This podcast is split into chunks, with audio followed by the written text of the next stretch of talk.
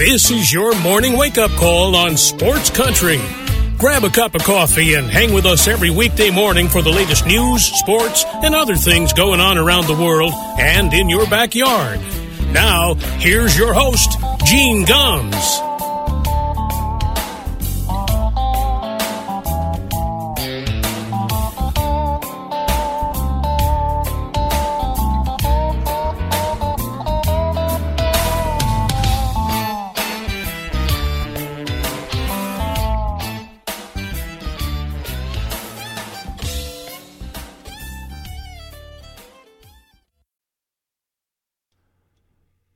Well, good morning, everybody.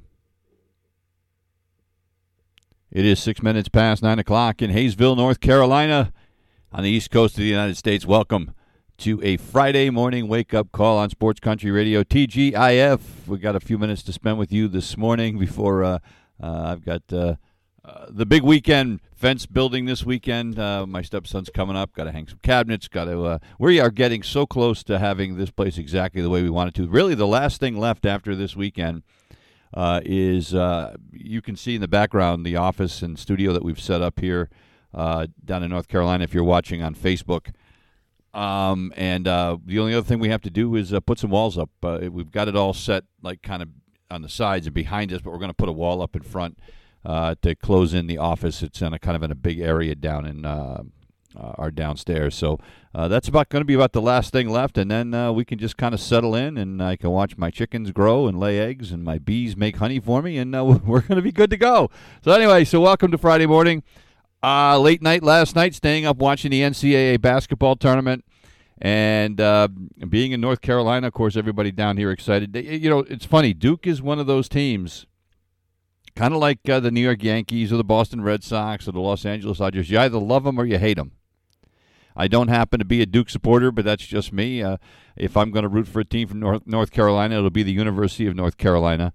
Um, uh, you know, but uh, being a Connecticut guy, basically, I'm going to uh, still be rooting for my teams up north. But uh, uh, Duke was a team that a lot of people were rooting against last night, even though it's Coach K's last hurrah in the NCAA tournament, and they got it done. You know, and what was interesting, they beat Texas Tech last night, 78 73.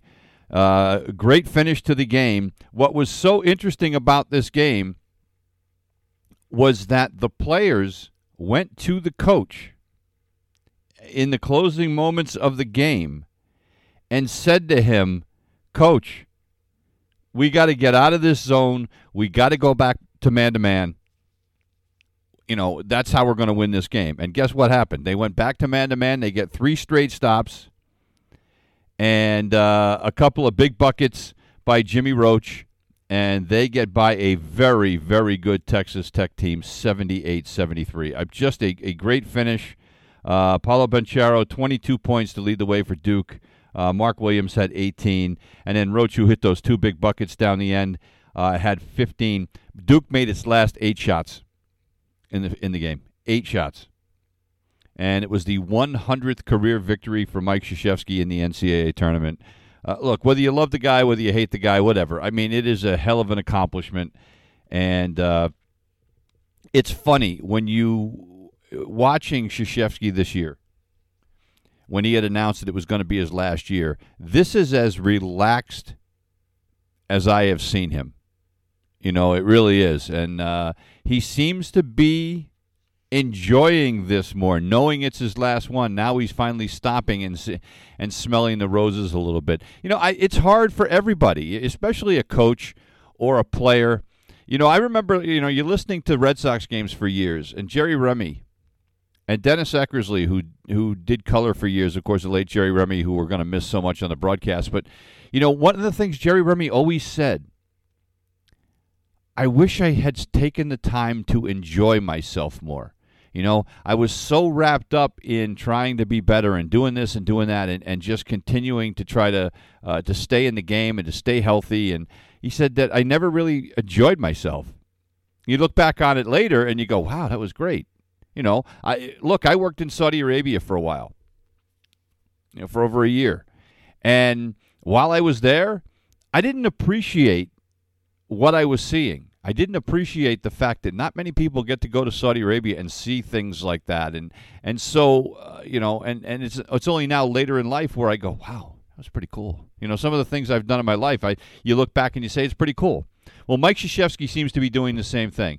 He's taken some time to smell the roses, and he actually seemed relaxed even in that game last night. And and you know, I wonder if in past years, if his players had gone to him at a timeout and said, "Coach, we got to do this," if Krzyzewski would have been as open to doing what he did last night, making the switch from the zone defense to back to the man to man at his players' insistence. You really wonder. You know, 10 years ago, would he have told him to pipe down and just do what I tell you to do? But a great finish to the game. And now Duke will play Arkansas for a chance to go to the Final Four. Uh, this Arkansas team, man, I did not see that coming. They beat the snot out of Gonzaga last night. And I don't mean, I mean look, you look at the final score, and it wasn't a beatdown, but they literally beat them up. They were so physical last night against this Gonzaga team, completely took Gonzaga out of its game. Gonzaga likes to get up and down the floor. Um, they weren't getting open looks. Arkansas was slowing them down, and and they just could never seem to get it going. And of course, they couldn't figure out how to stop JD uh, Notae from hitting shots from the moon. Notae was like, you know, he he was like an NBA player last night. NBA players have no conscience when it comes to shooting. They don't care whether they make it or miss it. It seems like half the time, and they don't care where they shoot from. Well, JD Notae and Jaylin Williams were both like, I mean, they were just they were just launching it. Notae went nine for twenty nine last night. But he hit some huge shots. He had six rebounds, six assists, three steals. Um, and Arkansas knocked out the number one overall seed, Gonzaga. And, you know, they defensively, they won this game. Their offense wasn't that great, despite what Notae did. You know, I'm not impressed with the Arkansas offense. Matter of fact, it was maddening. It was kind of like watching an NBA game at times because it was like, okay, we're going to bring the ball down the court. We're going to put it in Notae's hands. Everybody else, get the hell out of the way. You know, and it was one on one isolation and try to launch up a three. You know, so uh, I was not overly impressed with Eric Musselman's offense last night. Not that anybody asked me. But I can't stand that kind of offensive bas- I can't stand that kind of basketball. That's why I don't like the NBA. There's too much clear out one-on-one play. I like team basketball. I didn't get the sense that off at least offensively, Arkansas played great team defense last night, but offensively, it was brutal. But the key to this game was just how physical they were um, against Gonzaga. And I don't like to bitch too much about officiating. Well, I no, I no, I take that back. When I was a basketball coach, when I coached high school and college, I loved to bitch at officiating. Uh, but by and large, I don't, you know, get too wrapped up in it and, and say, well, we got screwed because of the referees. And I'm not saying that Gonzaga would have won this game last night, but there were some absolutely horrendous calls late in this game. Uh, two, two especially on the big kid, Chet Holmgren from Gonzaga. He got called for two fouls that were uh, one was borderline at best, and the other was just horse crap. You know, uh, he ends up fouling out of the game uh, with 3:29 left. Um, was having a great second half. He had 11 points, 14 rebounds. He scored 11, all 11 of his points in the second half the kid was a force. I mean, he was one of the, you know, especially, you know, the thing was is that Arkansas got some big offensive rebounds down the stretch that they might not have gotten. Matter of fact, they likely would not have gotten if Holmgren's still in the game. So I thought the referees uh, played a big factor in this going down. But at the end of the day, if you're Gonzaga, you have got to tip your cap to Arkansas because they just absolutely smothered your offense. Drew Timme, the great player from uh, uh, from Gonzaga with the porn star mustache, uh, he did all he could. Like he had 25 points. Uh, he played his ass off. Um, and you know that this was his last hurrah, and he was obviously very emotional when the game was over. Uh, but uh, this was just Arkansas's night. It was an impressive, impressive performance. And by the way, it's the first time that Arkansas has ever beaten a number one seed in the NCAA tournament. They were 0 5 against number one seeds prior to that. You know, and uh, so it was uh, kind of brutal as far as Gonzaga goes. And you know everybody's dumping on Gonzaga. I told you they were overrated. Blah, blah, blah. You, you, know they only get that because they're in that crappy conference. Put them in the Pac-12, and they're not going to be that good. Look, baloney. That is a very good Gonzaga team. They have proven it time and time again. People can say whatever they want. Look, that's what makes the NCAA tournament so great, right?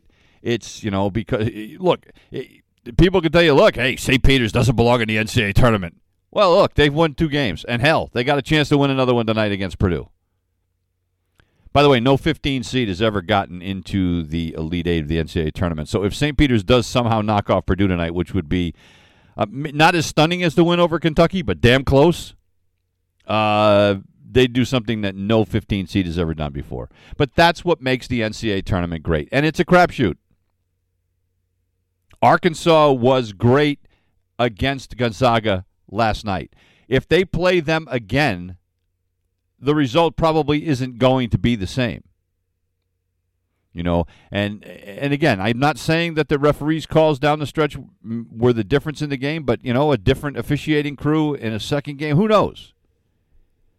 So, you know, I'm not going to dump on Mark Few and the Gonzaga team and say that uh, they were overrated. That's a good team. I watched them play several times during the regular season. That was a good basketball team. You know, they had a uh, they had a tough night with with Holmgren fouling out. Uh, a couple of their other players didn't have the performances that that they expected them to have. But tip your cap to Arkansas. everything else aside, they figured out a way to beat a very good team last night.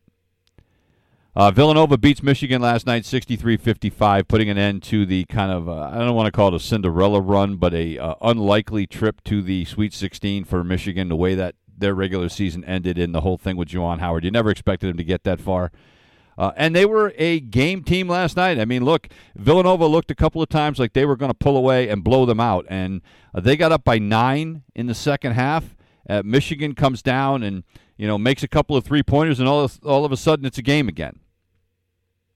Uh, you know, Eli Brooks made uh, a couple of threes in the second half that you know kept Michigan in the game. So you know, give uh, you know give Michigan credit for hanging in there, but that's a good Villanova team. I think Villanova can win the whole thing. Uh, you know, I had Gonzaga winning it. I had a Gonzaga Villanova final. Well, two two of my uh, matter of fact, I think three of my final four are gone. Arizona lost yesterday to Houston. Uh, Gonzaga's out now. So, uh, you know, my bracket is uh, blown to crap. So I, I, still got Kansas in there. Kansas plays Providence today. So actually, I still have two of my final four left. Kansas and Villanova uh, are still alive. But uh, a game Michigan team, but a good win for the Villanova Wildcats last night. And as I mentioned, Houston knocked off Arizona last night.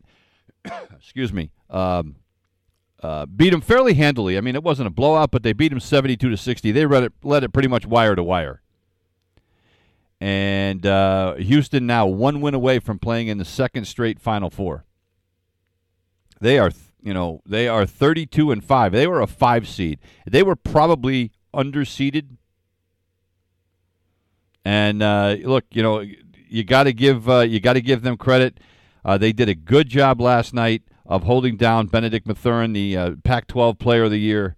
Uh, Arizona loses for just the fourth time, and their season is over um, as uh, Houston now advances to the Elite Eight, and they will take on Villanova in the next game. I, I think Villanova wins that game, but then again, I thought Gonzaga's won it last night too. So you know, again, the NCAA tournament is what's great. You just it, you just can't beat it. You just can't.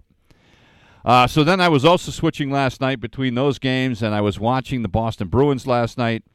Um, the Bruins beat Tampa last night, three to two. David Pastrnak had all three goals for the Bruins last night. Uh, he scored uh, his third goal with 4:10 left in the third period uh, to give them the win over Tampa, and that pushes the Bruins past the Lightning in the NHL standings. They are now third in the Atlantic Conference. They're technically second in the Atlantic Conference, tied with Toronto. and the Bruins um, are just on fire. They are eight one and one in their last ten games since New Year's Day. This Bruins team is 25 9 and 3. You look at what they have done and what the Boston Celtics have done since the first of the year, it is absolutely stunning. Absolutely stunning. Uh, Jeremy Swayman makes 22 saves for the Bruins last night, picks up the uh, the win. Uh, Hampus Lindholm made his debut for the Bruins last night. Of course, he came over from Anaheim in the trade. Uh, he had an assist in his debut, and the well, the funniest thing was uh, after the game, uh, he goes into the media room and kind of does a double take and goes, "Ooh, this isn't Anaheim. There's a lot of people in here." You know, uh, you know when you when you go uh, you work a Bruins game, you know when you go into the post game press conference, it's not like there's two people asking you questions. There's probably twenty or thirty. Uh, he wasn't quite used to that, so he did a bit of a double take, which was funny. Uh, the Bruins now will be off until Saturday when they will take on the New York Islanders, another team that they should beat. Uh, you know, it's interesting. The Bruins are doing all this. The Bruins are playing better on the road than they are at home. Um, but they're going to need to take care of business at home on uh, Saturday against the Islanders, get themselves ahead of the uh, Toronto Maple Leafs. I don't think they're going to catch Florida. They're seven points behind. It's not out of the realm of possibility. They are running out of time. Um, but uh, the way they are playing right now, I'll tell you what, do not count the Boston Bruins out. They are unbelievably hot. Uh, a couple other quick notes. Uh, Andrew Miller the uh, longtime relief pitcher in Major League Baseball, retired yesterday. Uh, pitched with the St. Louis Cardinals for the last three years. Um, he has decided at the age of 36 uh, to call it a career. You know, he can really kind of credit the Boston Red Sox for extending his career. He uh, became a reliever with the Boston Red Sox. He came up as a starter, and uh, the Red Sox put him into the bullpen and that is where he thrived. You know, later going over to the Cleveland Indians, where he uh, was dominant for a while, uh, and uh, ends up pitching uh, in uh, 11 different postseason matchups, and struck out 54 guys in 38 innings in the postseason. Uh, had an 0.93 ERA in postseason play. So, I mean, this is a guy that just found it late in his career by moving to the bullpen and uh, he retires at the age of 36. The other notable thing is he's retiring after just being he's a union rep, and he spent a lot of time on this last collective bargaining agreement, probably knowing he was going to retire, but he still put in the time uh, to make sure that the game and the players coming after him uh, were in better shape. So uh, congratulations on a, on a hell of a career, Andrew Miller, and uh, good luck in the retirement. We're going to take a break. When we come back, Dan Zampano of the Sunday Card is going to join us to talk about all the craziness that has been going on in the NFL. Back in a minute. You're listening to the Wake Up Call on Sports Country.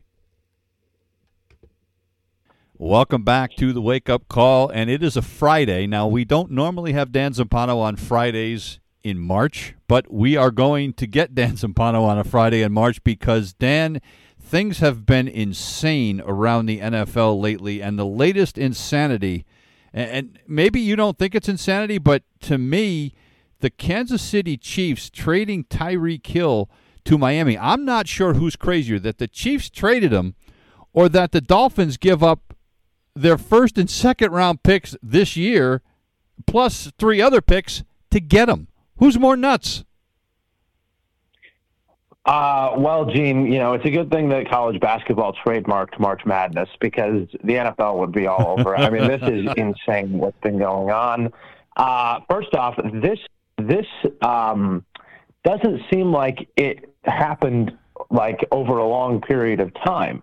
It seems as if this really just kind of broke down within a matter of, you know, days, even hours, with the negotiations for a contract extension for the Chiefs and then, you know, it sounds like maybe Tyreek Hill said, you know what? I'm going to peace out and I'm going to see what I can get on the open market if, if you trade me. And it's just not working out. So I, I, I'm stunned a little bit by it, no question. It was kind of out of left field. To me, here's my here's my read of it. I would say this: the Chiefs were strapped for cash. There's no question. They just paid a, a couple of people. They had Chris Jones under contract. Obviously, Patrick Mahomes is under contract, um, and then Travis Kelce. So they've been spending a lot of money on a lot of big time players. Now they also just let Tyrann Mathieu walk more than likely because Justin Reid was just signed. Right. So all this money going towards them.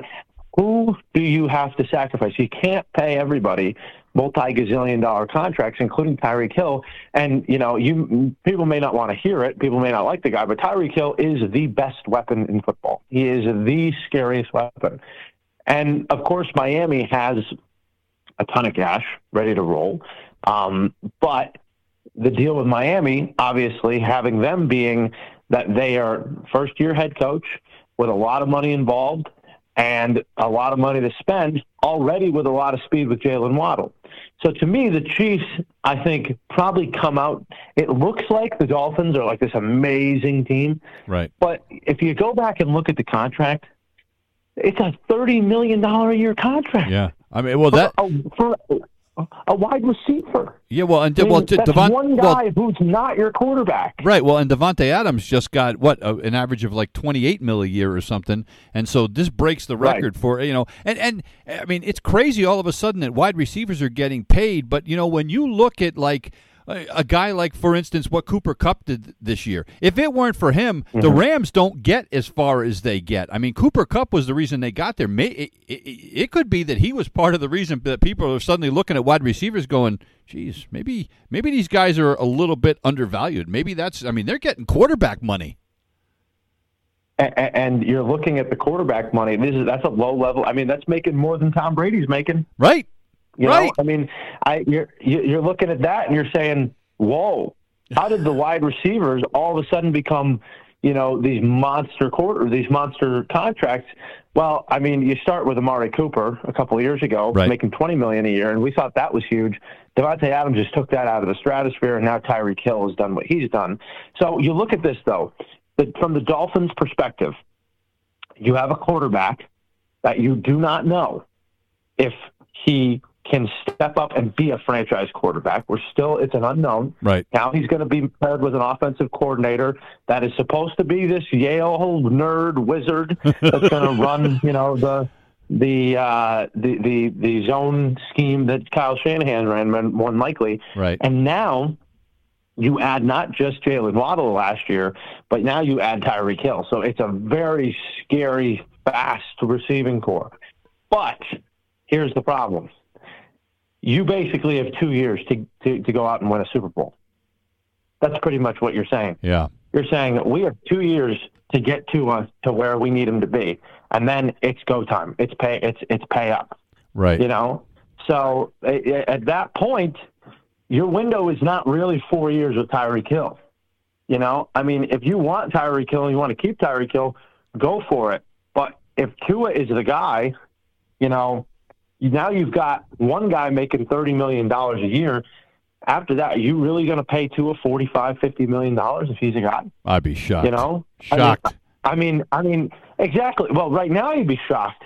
But you imagine, the hey, if Tua does work out, he's going to get the money that Herbert is going to get. He's going to get the money that Burrow is going to yeah, get. Yeah. You know, so you really have to weigh those things and weigh those options. Or is he you know, another Ryan Tannehill for you, where he's going to be a middle of the pack contract that you like him but you don't love him, and you're you're going to try and undersell it. And uh, you know, it, it's an interesting prospect for the Dolphins. They're in a tricky situation because now they're all in. They're all in for a guy that's not a quarterback. You look at all these teams that have gone all in this offseason. The Raiders, the Broncos, you look at um, Buffalo. Right. What do they all have? They all have the Chargers. They all have quarterbacks right. ready to go. Right, right. Yeah, well, that's a good point. But uh, you know, I, I just uh, that was one of the, I almost fell out of my chair when I when I saw this come across the wire yesterday, and and, and I think you know, and look, Tyreek Hill, what's what's he been in the league? Six years. I mean, this guy's average. He's yep. got already got fifty six touchdown receptions in six years. You know, and over almost seven thousand yards receiving. I mean, it's not like you know. Uh, I mean, you know what you're going to get. The question is, and I think you're right. And I think the question I have for you, uh, as far as Tua goes, are the expectations for him unrealistic?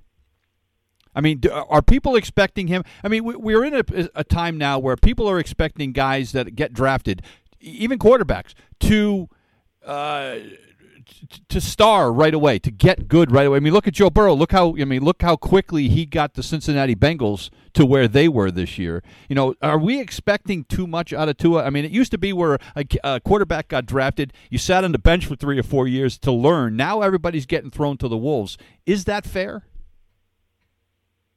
Uh, it's fair when you had the hype that he had and the the numbers that he had at Alabama, and the fact that he was a better quarterback in college than Justin Herbert was. Yeah, okay, that's all right. That's fair. You know, yeah. yeah. I mean, in college, right. Justin Herbert developed and then became what he became. You know, had less weapons than Tua too. So it begs the question. You know, was Tua benefited by being at Alabama? Uh, it's going to be interesting to see Tyreek Hill running down the field and Tua throwing deep balls. Tua used to have a really good he did. deep ball. Yeah, he did. He used to yeah. have a really good deep ball in college. Yeah. I don't know what happened to that. I think it's the hip. Um, I think it's know, his hip. I think it's his hip. I don't think. yeah, maybe it is the hip. The, Yeah, torque, I- the torque on the ball may Yep. not be as much. You I think so. right. Yeah, I think so. But you know, the other thing I think that hurts Tua. Remember, wasn't it like his first game, and he came out after this first game and said, "You know, I thought it would be harder than this." You know, he had like a really good first game. He said, "Geez, I really thought this was going to be harder," and so he kind of screwed himself because it's been uh, it's been all downhill since then. But uh, well, it'll be interesting. It'll be interesting. All right, now let's move to another quarterback. Uh, well, I'm not sure which quarterback we should talk about first. That the fact that Deshaun Watson has a new home in Cleveland when it didn't look like he was going to Cleveland, or what's going to happen with Baker Mayfield because Baker Mayfield said he wants out. It doesn't look like anybody wants him right now. I think that move for Cleveland is the most impactful around the NFL, and for multiple reasons. Okay. One, it puts the Browns in the position to now actually be a Super Bowl contender. No questions asked. Because now you just added a top five quarterback in the league who is, um, you know, going to probably be running the same offense that Baker was running, except now you don't have to roll this guy out so that he can see over the line. Right. You, you know, you don't Right. have a, you don't have a little Keebler elf running your offense anymore. so you know, which is great. So I mean, and Watson also brings a dynamic of the run. I mean, he's just so so talented. And look, yes, is he dealing with the criminal or the civil charges? Yes, they're going to probably have. Uh, there's probably going to be a suspension. Maybe I, I would suspect that it's probably a 50-50 shot that he does get suspended. Yep. I think it's- I think it's- something they're going to have to deal with. I think it's higher than that. Um, I, I I think it's high. I think there's a very good chance he's getting suspended. It's just going to be a question for how many games. It might be if it's too many games, Cleveland's screwed for this year, and then they have to start pointing their their, their signs maybe to next year. But uh, but I think he is going to get suspended. I'll be shocked if he doesn't. And you know that if that number is not satisfactory to the people that will make the most noise about it, uh, the NFL will probably be pressured again to suspend him even longer. Right.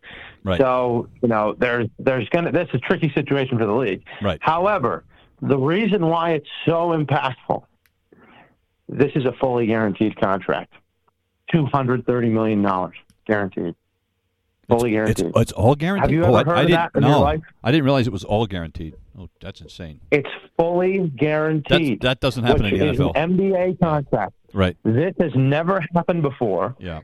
This has never happened before. The NFL has taken advantage of of the contract laws that uh, you know that have been bestowed upon them by the U.S. government, and now this opens Pandora's box Right. now agents basically walking into to GM's offices and say we want fully guaranteed contracts. And you know what? They used to be laughed at by that. Right. Now, if Yep. you have a good enough talent, Yeah. you may you may get your way. yeah. Because, And I'll tell you something else. The owners are not too happy, I'm sure, with the Haslams about that.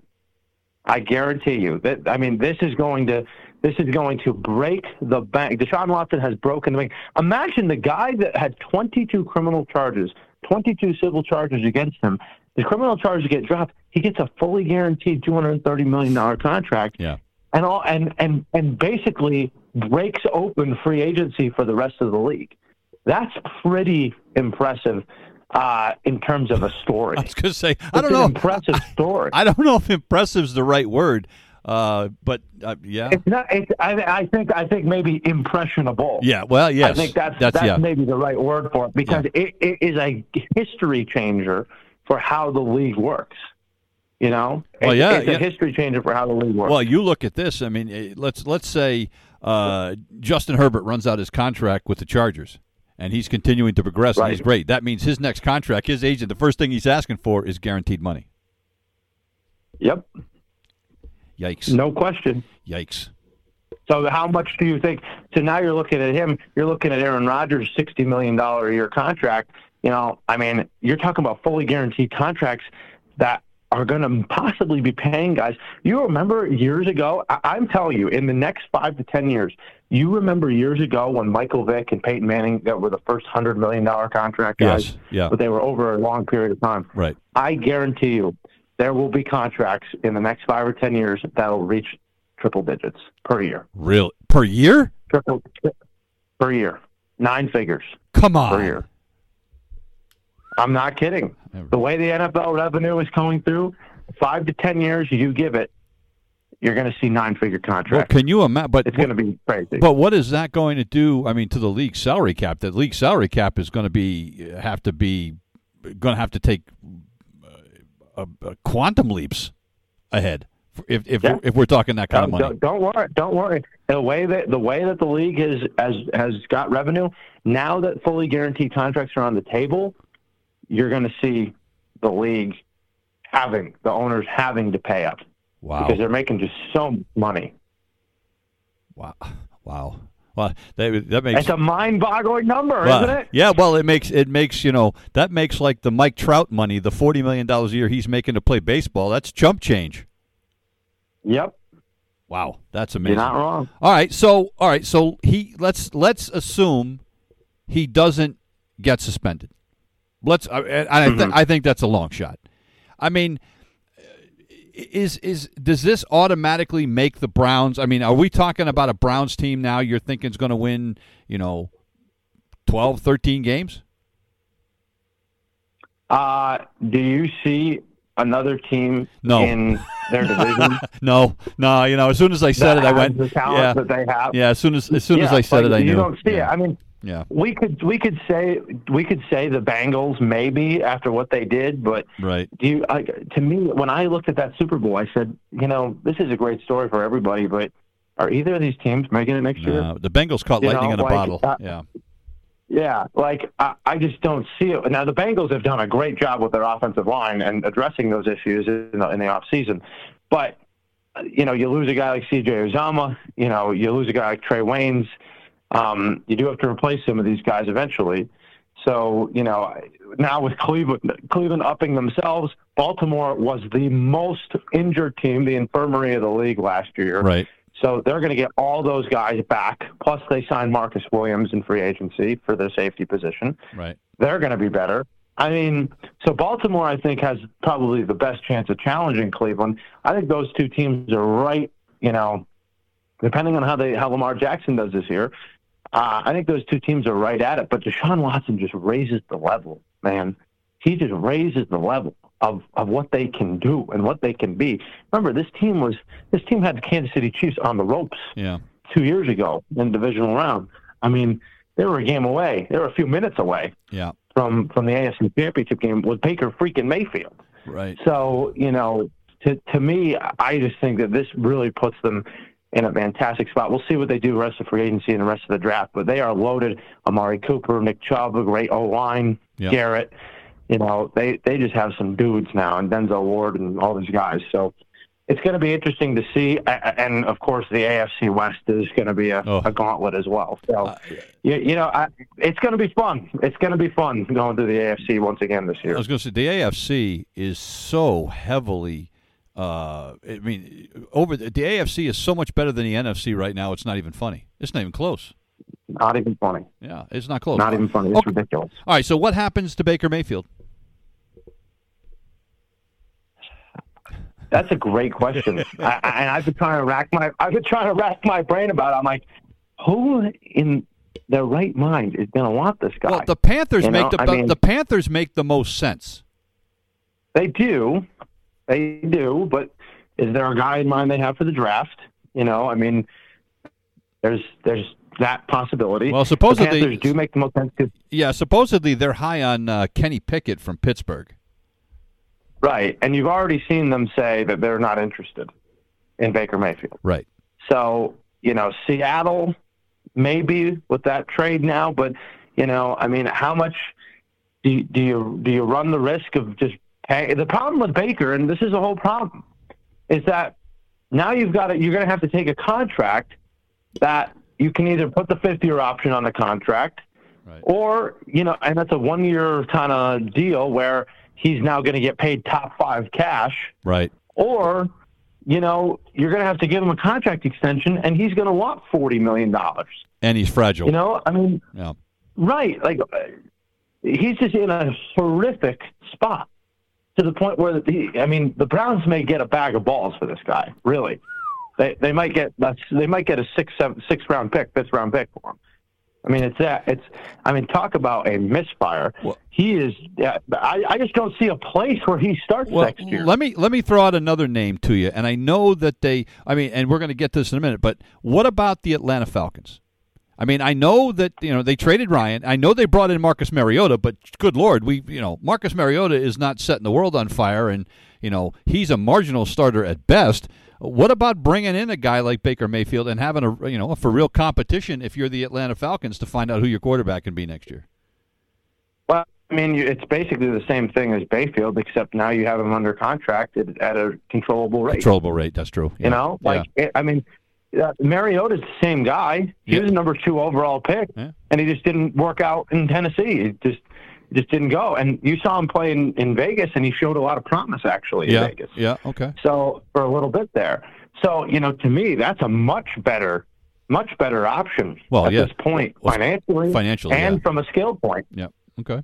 and from a skill point. There's, I mean, what Baker Mayfield had a you know one solid rookie season, Yeah.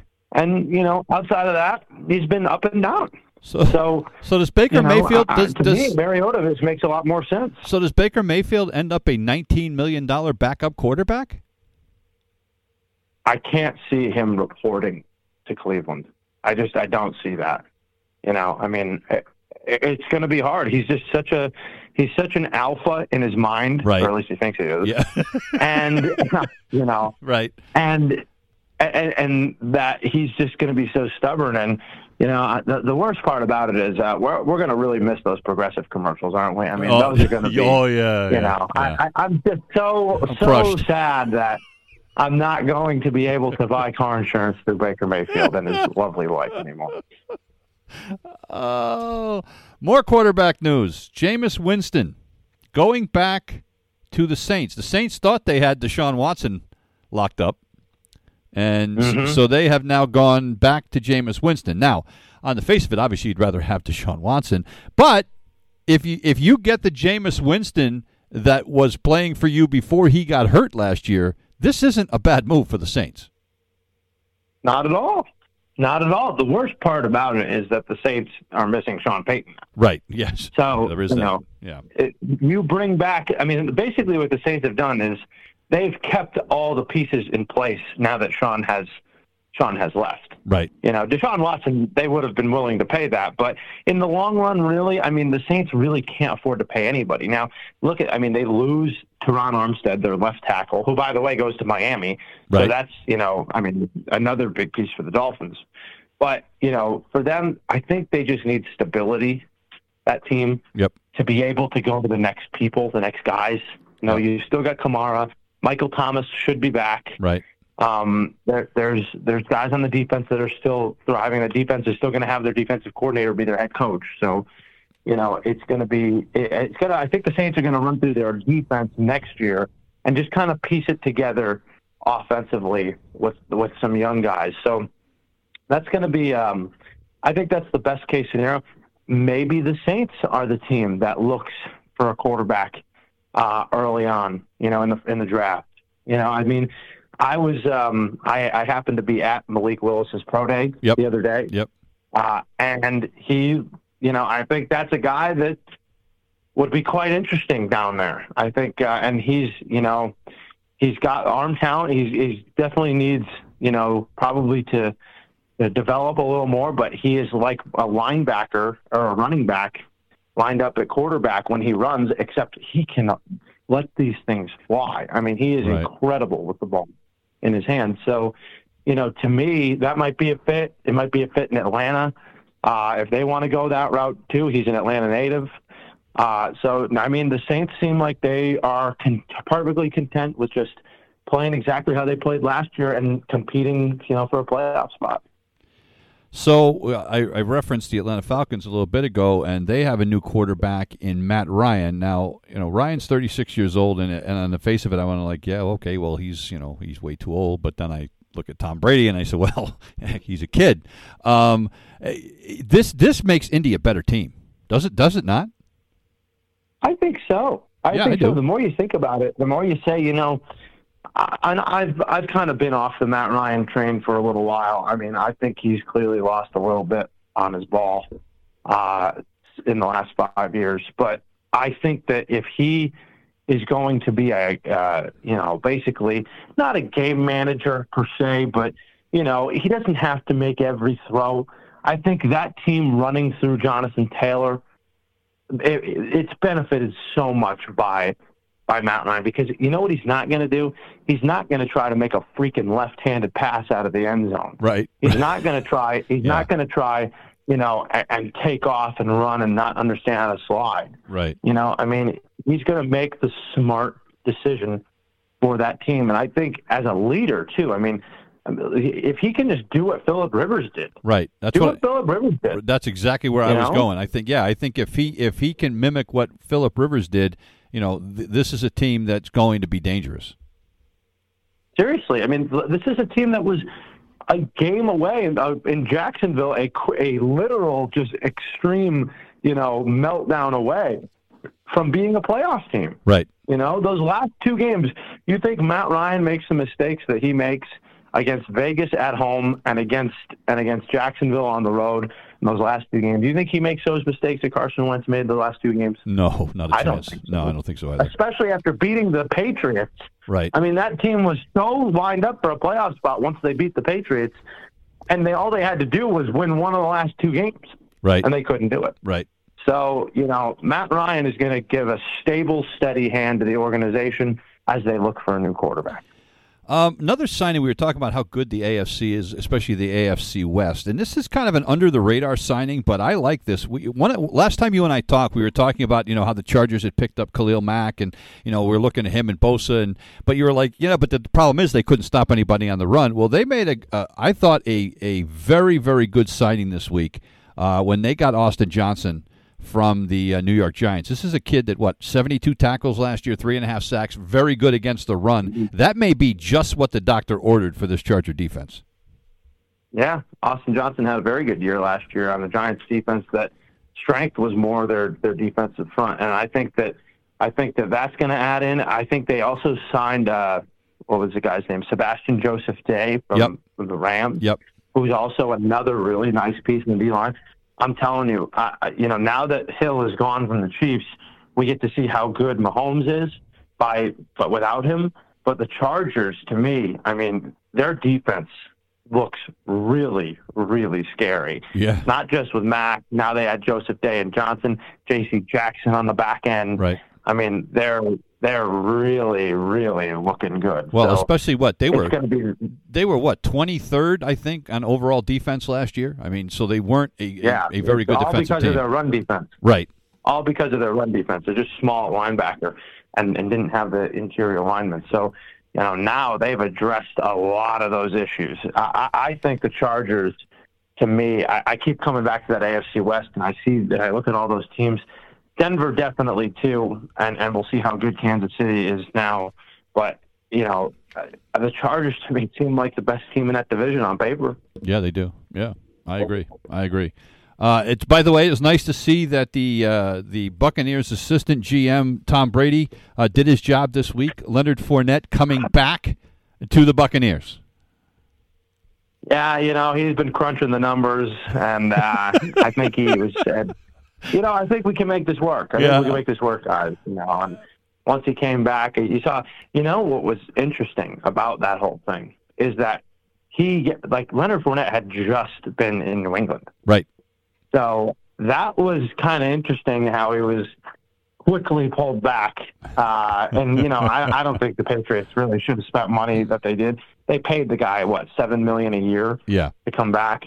Uh, I don't think the Patriots should have should have made that deal. Obviously, you know, Right. because they're pretty loaded at running back. So you know, him him ah, Sarcasm. him uh, him him going at uh, him going at Fournette. Them getting Russell Gage, I thought was a really good move. Yep. Now they get Russell Gage, and they and they uh, they get another veteran receiver. Remember remember when all those guys went down, Yeah. Evans and Oh Godwin my and God. Had, and Brown, and they all went throw- down. And he was throwing to he was throwing to Walmart's uh, supervisor. yeah, they were begging. there, you they were begging you to suit up. I would have suited up. I would have heard the call. Yeah. I almost did when I was down there in Tampa. I said, you know, if you need somebody, Uh, I can beat Jalen Ramsey on the outside. I promise. Uh, Do, do they bring? Is Gronk going to come back?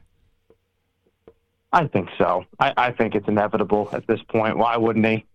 You know, even for the he's got enough money. You know, where he's he's pretty loaded. So I think he'll he'll probably come back, finish out a contract, and you know, whenever Tom is ready to go off to San Francisco or retire, uh, I think that uh, I think that then they'll call it, they'll call it quits. All right, uh, let's finish this up with uh, your favorite subject. That's the New England Patriots, and uh, the Yeah. they uh, announced a two-year deal with uh, Malcolm Butler, who is essentially coming out of retirement. Uh, you know, it's got all kinds of incentives in it. Look, he's not replacing J.C. Jackson. Let's, I mean, let's let's start with that. Um, Amen to that. but but having said that, I mean, Patriot fans have been losing their minds. You know, on social media, it's just so much fun to watch. Just losing their minds about how quiet the Patriots have been. What are we doing? We're letting everybody go. We're not signing anybody. You you did the perfect thing last night, and actually kind of helped me a little bit. Uh, there was a great uh, clip you put on uh, Twitter yesterday with uh, Scott Pioli, basically saying, "Hey, everybody, relax." You know, uh, the Patriots did a lot of this free agent work last year. You know, and some of the guys that they still have, these are guys that they brought in last year, and we got them, you know, for uh, a, decent amount of money, and everything's going to be fine. You just need to, to to relax a little bit, get off the get off the ledge.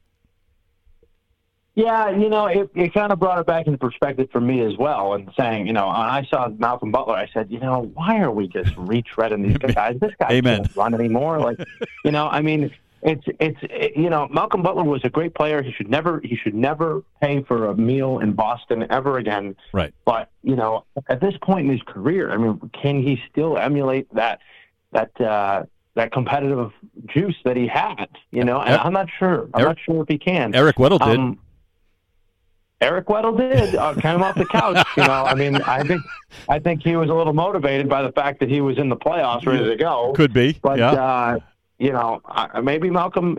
And and here's the other story about that too. Is I guess we're water under the bridge. You know, after Right. the Super Bowl. Right. Yeah.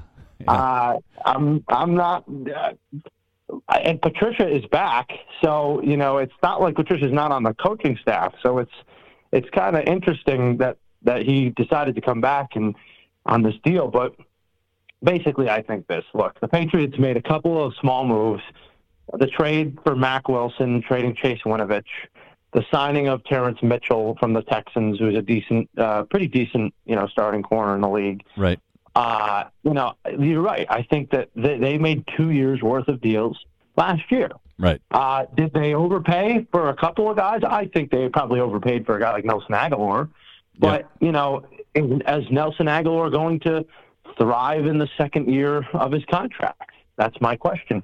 Um, and maybe understand the offense better. The biggest thing that the Patriots need out of this year um, and still need to address yes, they did sign Trent Brown back. They need to get somebody to play inside uh, guard or left tackle. Right. They, they just they need somebody there. It's it's really depleted. Losing Shaq Mason uh, is, is a big blow. Big blow. They also really need linebacker help. Uh, unless these guys who they drafted over the years are going to develop and actually play football this year, because you know Hightower and Collins are not on are not on the roster yet. Right. They haven't been re-signed. Uh, then you're it's all you know projection, projection, projection. There's we haven't seen anything. from anybody. And you know that's why I think I'd, I'd like to see them spend a first round pick on a linebacker that's versatile this year. I would love to see that. Uh, and then you know obviously slot receiver. You know, I mean, yes, you have Kendrick Bourne, who's I love, and you have Jakobi Meyers, who's a good, solid player, Right. but he is not the speed that you're looking for. They just need speed. Yeah. Speed is what we need, folks. So, ask, ask the Chiefs uh, and ask the than that- Dolphins. yeah. Right, exactly. So, other than that, you know, I, I do still think that this team will be competitive. It's always hard to see how the Patriots are going to be good. And then by the end of the season, they end up extremely competitive, you know? And, and I think they're probably on paper, you look at them and you say, man, this seems like the 11th or 12th best team in the conference. But you always know that by the end of the year, they start figuring things out and playing as a team. So confidence, not extremely, you know, like high in the terms of a Super Bowl contender, but definitely high in, in that they can definitely make the playoffs and compete for a division. Is there an offensive lineman that would be available in the first round of the draft that you think could be a difference maker?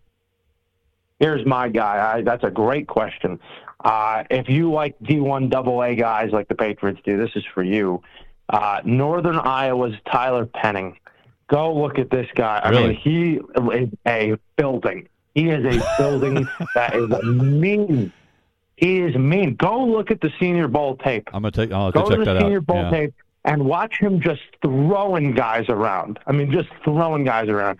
Look at this kid. He is a monster. He could play left tackle and he could kick win inside if he wanted to. I would love to see Tyler Penning come off the board for the Patriots at, at offensive lineman. I think if that is a guy that comes off, and I think he'll be available possibly at that spot. Yeah. That I, I love that pick. Really? Okay. Well, I'm gonna have to go check that out because I've never heard of him. I don't watch a lot. I don't watch a lot You're of what. about, you're about to. I don't watch. You, a- you know the mountain from Game of Thrones. yeah, basically yeah. He's he's that big, huh?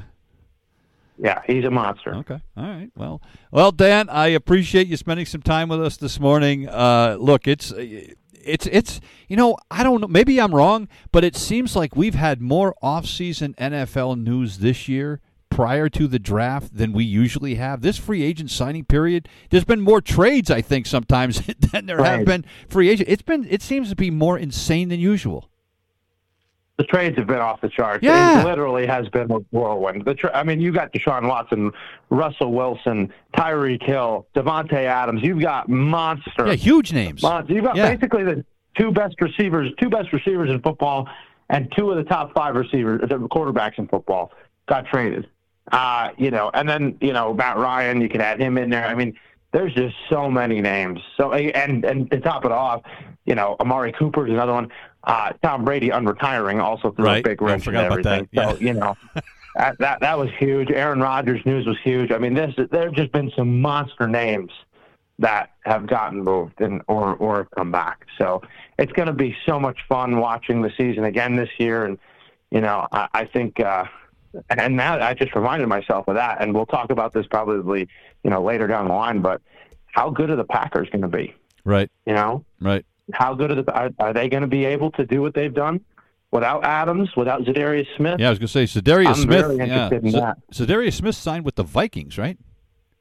Y- Yes, he did. That's a direct blow. Oof. So, I mean, I'm I'm very interested to see how the Packers handle Aaron Rodgers and handle their quarterback situation this year. But it, it's again, you know, this is the league. This league owns this country.